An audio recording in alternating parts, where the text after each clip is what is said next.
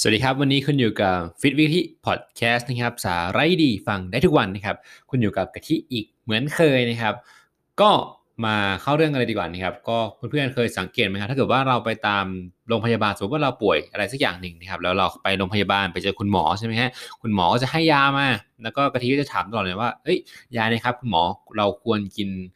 ตอนไหนดีนะครับ หรือว่าควรแบบว่า กินก่อนอาหารหรือว่าหลังอาหารนะครับ ยาตัวนี้ก็จะมีแตกต่างกันนะว่ายาตัวนี้รักษาโรคกลุ่มกลุ่มกลุ่มนั้นกลุ่มนี้นะครับ แต่ว่ายาของเขาเนี่ยก็จะมีฤทธิ์หรือว่ามี timing ในการปล่อยตัวยานั้นออกมาให้กับร่างกายเราได้ดูดซึมนะครับ ก็เหมือนกันเนาะทุกอย่างมันมี timing ของมันหรือว่าระยะเวลาในการที่มันเหมาะสมสำหรับการทานอีกหนึ่งรอบต่อไปนะครับ ยาเม็ดแรกทานห่างจากเม็ดที่ 2 ประมาณ 6 4-6 ชั่วโมงอ่าง่ายๆเลยเป็นยาแก้ปวดอะไรอย่างนี้นะครับ ก็ยกตัวอย่างให้เข้าใจง่ายๆนะครับว่าขนาดว่ายาเนี่ยยังมี timing เลยนะครับนับประสาอะไรกับการดูดซึมของร่างกายนะครับหรือว่าการกินโปรตีนแต่ละครั้งเนี่ยทานข้าวแต่ละครั้งเนี่ย timing เราควรกินเป็นยังไงดีนะครับส่วนวันนี้นายกะทิจะมาแจกแจงเลยนะว่า วิธีคร่าวๆ ระหว่าง timing นะครับการกินอาหารแล้วไปออกกำลังกายหรือว่าออกกำลังกายเสร็จเนี่ยควรกินอาหารเนี่ยระยะเวลาเท่าไหร่เนี่ยเราควรกินอาหารหรือว่าไม่ควรกินนะครับแล้วก็การทานโปรตีนอย่างไรเนี่ยให้เกิดประสิทธิภาพสูงสุดก็เหมือนเคยพูดไปเมื่อ EP ต้นๆแล้วนะฮะไม่รู้ว่า EP ไหนนะครับก็กลับมาพูดอีกรอบหนึ่งนะครับสำหรับคนที่ไม่ได้ฟัง EP แรกๆนะครับสำหรับคนที่แบบเปิดมาแล้วฟังเจอกับ EP นี้เลยนะครับกะทิก็จะมาบอกเลยนะครับว่าอ่า ถ้าเกิดว่าเราจะออกกำลังกายอ่าต้องตีก่อนว่า1เลยทามิ่งการออกกำลังกายควรทานข้าวหรือว่าอาหารเนี่ยประมาณกี่นาทีหรือว่ากี่ชั่วโมงดีก่อนจะไปออกกำลังกายอ่าก็ต้องดูก่อนนะครับว่ากิจกรรมที่เราต้องทำเนี่ยใช้แรงเยอะหรือว่าใช้แรงน้อยหรือว่าอะไรหรือเปล่า รีบใช้พลังงานไหมตรงนี้นะครับถ้าเกิดว่าเป็นกิจกรรมที่แบบว่าเอ้ยชิลๆเบาๆนะฮะก็สามารถกินอ่า ก่อนนะครับออกกำลังกายได้นะครับก็นานอยู่นะประมาณชั่วโมง2ชั่วโมง แต่ก็ต้องกินเป็นแบบพวกที่แบบดูดซึมช้าๆ กินข้าวกล้องกินอะไรแบบนี้นะครับที่มันแบบดูดซึมช้าๆหน่อยอ่าแต่ถ้าเกิดว่าเราต้องการใช้พลังงานแบบเร่งด่วนรีบๆเนี่ยอ่าก็ต้องกินแบบว่าไอ้พลังงานที่มันดูดซึมเร็วนะครับ ก็จะเป็นพวกอ่าน้ำตาลนะครับ อย่างเช่นขนมปังขาวข้าวขาวนะครับ หรือว่าจะเป็นพวก กล้วยที่สุกผลไม้ที่สุกเนี่ยก็จะตอบโจทย์กับการที่เราจะต้องรีบใช้พลังงานโดยทันทีนะครับอะก็คือถ้าเกิดเรากินพวกข้าวแป้งขนมปังอะไรอย่างเงี้ยครับก็จะประมาณอ่าที่เป็นเป็นแบบพวกคอมเพล็กซ์หน่อยนะเป็นแบบต้องย่อยนานๆหน่อยจะเป็นข้าวกล้องขนมปังที่มันทำจากธัญพืชหนักๆ แน่นๆนะฮะก็จะใช้เวลาการย่อยช้าหน่อยก็ประมาณ 1-2ถึงชั่วโมงได้ เราถึงค่อยไปใช้พลังงานเป็นการออกกำลังกายได้นะครับ แต่ว่าถ้าเกิดเรารีบ ไม่มีเวลานะครับก็แนะนำให้ทานพวกที่เป็นดูดซึมเร็วที่กะทิเคยบอกไปเมื่อกี้นะครับ ก็คือเป็นขนมปังขาว แป้งขาวข้าวขาวอะไรต่างๆ แล้วก็พวกผลไม้สุกต่างๆเนี่ยก็กินแล้วประมาณ 15 นาทีถึงครึ่งชั่วโมงเนี่ยเขาก็จะเริ่มให้พลังงานได้แบบว่าทันทีเลยนะครับแบบถ้าเกิดกินกล้วยเนี่ยพอกินกล้วยปุ๊บเนี่ยคุณเอาไปใช้ได้เลยนะครับเพราะว่าน้ำตาลในกล้วยเนี่ยจะก็เป็นน้ำตาลที่ดูดซึมเร็วนะครับ ตรงนี้ก็เหมือนกันก็ก่อนออกกำลังกายก็ไม่แนะนำให้ทาน จนจุกนะครับ จนอิ่มเพราะอะไรเพราะว่าบางทีเนี่ยมันมันไม่ทันกับการออกกำลังกาย บางทีเราตอนเป็นตอนเราออกกำลังกายเนี่ยมันยังย่อยไม่เสร็จเลยนะฮะก็ควรออกกำลังกายน้อยตอนที่ขณะหมดในร่างกายเนี่ยอยู่ในขณะดูดซึมนะครับไม่ได้อยู่ในขณะย่อยอาหาร ก็เอาเป็นไม่งงแล้วกัน เอาคร่าวๆเลยถ้าเกิดว่าแบบเซฟโซจริงๆนะครับก็คือ 1-2 ชั่วโมงเนี่ย กินแล้วเนี่ยค่อยไปออกกำลังกายนะร่างกายของคุณก็จะเริ่มอะเข้าสู่โหมดการที่แบบเออเลิกย่อยอาหาร และก็มาออกกำลังกายได้ตรงนี้นะครับนะง่ายๆนะครับ แล้วพอเราออกกำลังกายเสร็จล่ะนะครับ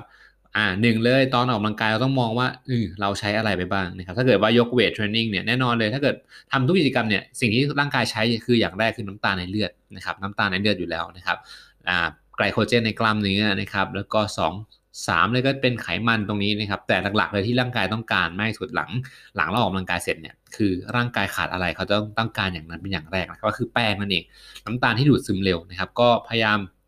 ดูว่าน้ำตาลที่ดูดซึมเร็วเนี่ยมีอะไรบ้าง หลังออกกำลังกายควรกินอะไรบ้างก็หนึ่งก็จะเป็นพวก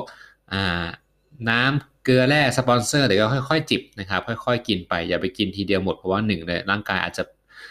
เยอะเกินไปนะครับสำหรับ เป้าหมายบางคนอยากจะลดน้ำหนักก็กินให้พอดีนะครับ ตรงนี้ก็พยายามกินอะไรที่มันดูดซึมเร็วๆ ไอ้ที่จอบโจทย์จริงๆหลังออกกำลังกายก็คือแบบอ่าง่ายๆเลยเวโปรตีนนะครับเวโปรตีนเชคนะครับ เพราะว่าร่างกายมันมันมันย่อยมาให้แล้ว มันเป็นผงแล้ว ร่างกายก็เอาไปแป๊บๆเดียวก็สามารถดูดซึมเอาไปใช้ได้เลยนะครับ ตรงนี้นะก็หลังออกกำลังกายก็แนะนำเป็นให้กินแบบพวกที่มันดูดซึมเร็วนะครับ ทั้งโปรตีนแล้วก็แป้งนะครับ พอเราเราพอเรากินตรงนี้เสร็จไปเสร็จปุ๊บเนี่ยพออีกสักประมาณ ชั่วโมงถึง 2 ชั่วโมงเนี่ยเราก็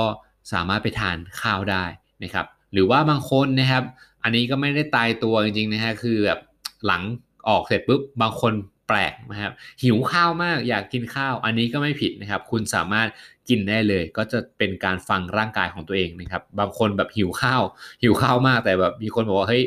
กินข้าวหลังออกกำลังกายไม่ดีนะ กินเวย์อย่างเดียวดีกว่า อันนี้ก็ไม่จริงนะครับ ก็คือต้องฟังร่างกายตัวเองบางคนไปฝืนกินเวย์ปกติสรุป ไม่อิ่ม แล้วก็หิวมากกว่าเดิมอีกนะครับ ก็คือหิวข้าวกินข้าวเลยนะครับ แล้วก็หิวถ้าเกิดใครยังเป็นแบบออกหนักๆแล้วยังจุกอยู่เหมือนกะทิเนี่ยเป็นคนหนึ่งนะครับ ที่แบบว่า ออกเสร็จแล้วเนี่ยถ้าเกิดออกหนักมากเนี่ยเราจะรู้สึกมึนๆตื้อๆเลยนะฮะเหมือนเลือดมันยังไม่กลับเข้าสู่ส่วนกลางของร่างกายเลือดมันยังไปตกค้างอยู่ที่กล้ามเนื้อส่วนต่างๆอะไรเงี้ยพอคูดาวสัก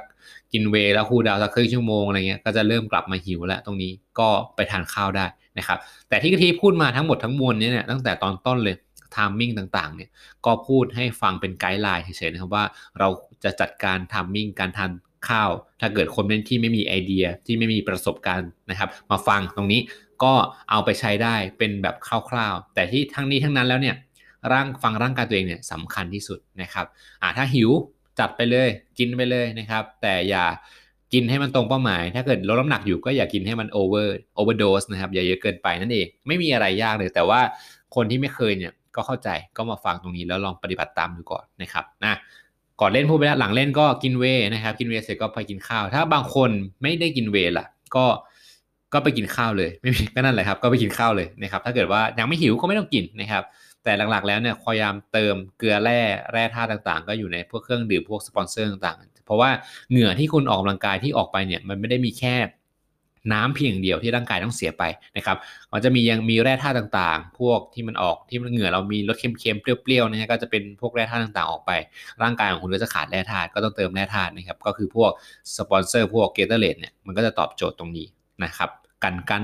กันกล้ามเนื้อเป็นตะคริวด้วย เพราะว่าเราเสียแร่ธาตุเสียกล้ามเนื้อยืดหดอะไรนี่ครับไม่มีสารแร่ธาตุเข้าไปเติมเต็มนะครับ กระบวนการทำงานยืดหดของกล้ามเนื้อก็จะหยุดชะงักจนกลายเป็นตะคริวจนกลายเป็นอะไรได้แบบนี้นะครับ ตรงนี้ก็ช่วยได้นะครับอ่าแล้วพออันนี้พูดถึงการกินก่อนออกกำลังกายทามมิ่งหลังออกกำลังกายไปเรียบร้อยแล้วนะครับ ก็จะกลับมาสู่อ่าถ้าเกิดไม่ได้ออกกำลังกายล่ะ เราควรทานอย่างไรดีนะครับ ก็กะทิก็ตั้งกฎง่ายๆเลยนะครับสามถึงสี่ชั่วโมงสามถึงสี่ชั่วโมง ฟังให้ดีนะสามถึงสี่ชั่วโมงเนี่ยก็ควรทานข้าวมื้อหนึ่งอ่าทานไปมือหนึ่งมือหนึ่งมือหนึ่งง่ายๆครับสามมือใช่ไหมเราตื่นมาสามสี่สิบสองก็สิบสองชั่วโมง เอาง่ายๆก่อนนะครับภายในสิบสองชั่วโมงเนี่ยคุณต้องจัดการให้ได้แล้วว่าสามมื้อที่ควรจะเป็นเนี่ยเช้ากลางวันเย็นเนี่ยมันก็ต้องตกถึงท้องแล้วนะครับสำหรับคนที่ทำ IF Keto นี่ก็ไม่ต้องพูดถึงนะเพราะว่าเขาจะมีอ่าแพทเทิร์นของเขาอยู่แล้วว่า เขาจะจัดการการกินของเขายังไงนะครับ ก็ใน YouTube มีต่างๆแล้วก็ไปเสิร์ชหาข้อมูลเอา แต่ว่าที่กะทิจะพูดให้เนี่ยก็คือเป็นเบสิกที่อ่าสามมื้อนะครับ ก็จะกินประมาณนี้ก็คือเป็นค่าปกตินี่แหละนะครับ ไม่ต้องกังวลว่าเอ้ยกินไป 2 ชั่วโมงแล้วหิวกินต่อไปเลยได้ไหมก็กินได้นะครับ บางทีเราเผลอกินเยอะกินไปมันอาจจะ 5 ชั่วโมงแล้วหิวก็ไม่เป็นไรนะครับ แต่ว่าพยายามดูทามมิ่งให้ดีนะครับว่าอ่า12 ชั่วโมงหรือว่าอะไรก็แล้วแต่เนี่ยที่เราตื่นขึ้นมาเนี่ย บางคนก็พยายามกินให้ครบนะครับ การกินบ่อยๆ ก็จะเป็นการกระตุ้นระบบเผาผลาญด้วยเหมือนกันนะครับ มื้อเช้านี่สำคัญมากนะครับ เพราะว่ากะทิไปอ่านหนังสือเล่มหนึ่งครับของแปลมาจากต่างประเทศนะครับ เล่มหนึ่งเหลืองคือ fast metabolism คือการกระตุ้นระบบเผาผลาญของเรา เขาเขียนว่าอ่าที่เรากินนะครับบ่อยมื้อมากเท่าไหร่เนี่ยก็เหมือนเป็นการกระตุ้นระบบเผาผลาญของเราให้ตื่นตัวและทำงานได้ตลอดทั้งวันมากเท่านั้นนะครับแต่ว่ามือมือนึงเนี่ยก็กินได้แค่ประมาณไม่ต้องอิ่มมากนะครับประมาณ8 8 ส่วนของท้องนะครับท้องสมมติสิบส่วนคือเต็มใช่ไหมก็กินแบบพออิ่มไม่ได้อิ่มจนเกินไปนะครับอันนี้ก็เอามาจากสุดยอดการฟื้นฟูร่างกายวิธีสแตนฟอร์ดที่กะทิไปอ่านมา ก็เอามารวมกันแล้วเอามาประมวลมาให้คุณผู้ฟังทุกท่านเนี่ยได้ฟังกัน เพราะว่าที่กะทิได้ศึกษาข้อมูลทดลองกับตัวเองด้วยนะครับ ว่าเออ timing ประมาณนี้นะมันก็น่าจะโอเคนะครับนะก็บวกกันนะฮะมีทั้ง timing กินก่อนและหลังเล่น ก่อนหลังและก่อนและหลังออกกำลังกายนะครับ pre workout กับ post workout นะครับแล้วก็การกินอาหารระหว่างวันเนี่ยควรกินเป็นเท่าไหร่ยังไงบ้างนะครับ อันนี้ก็มาแชร์ให้ฟังว่าเออประมาณนี้นะครับว่าที่กะทิพยายามอ่าอธิบายให้ลูก train ฟังทุกคนว่าง่าย ๆ ไม่ต้องมีอะไรมาก หิวก็กิน ไม่หิวก็ไม่ต้องกิน แล้วก็ไม่ต้องไปยัดจนอิ่มจน over จนเกินไปทำทุกอย่างให้มันรู้สึก happy แต่เราจะได้จะได้ทำได้ยาวๆนะครับ ตรงนี้ นะแต่ทางนี้ทั้งนั้นเนี่ยคนที่ฟังแล้วที่แบบเอ้ยไม่ตรงกับกะทิสักอย่างเลย แต่ว่าเรารู้สึกว่าเราแฮปปี้กับการที่เรากินแล้วแบบนี้แล้วเราเห็นผลลัพธ์นะครับ ก็ไม่เป็นไรก็ทำตามที่ร่างกายตัวเองเนี่ยบอกมาเลยนะครับ เพราะว่าแน่นอนเลยร่างกายทุกคนเซลล์แต่ละเซลล์ยีนแต่ละยีนเนี่ยสวิตเปิดปิดนะพันธุกรรมแต่ละคนเนี่ยไม่ได้ถูกออกแบบมาให้เหมือนกันอยู่แล้วนะครับแต่ฝาแฝดที่มันเหมือนกัน 2 คนเนี่ยบางคนแข็งแรงบางคนไม่แข็งแรงก็ มันก็ต่างกันได้ เพราะว่าไอตัวควบคุมพันธุกรรมเนี่ยแต่ละคนเนี่ยมันไม่เหมือนกันตายตัวแน่นอนนะครับก็ตรงนี้ก็ฝาก EP นี้ไว้นะครับว่าการกินอาหารทามมิ่งเนี่ย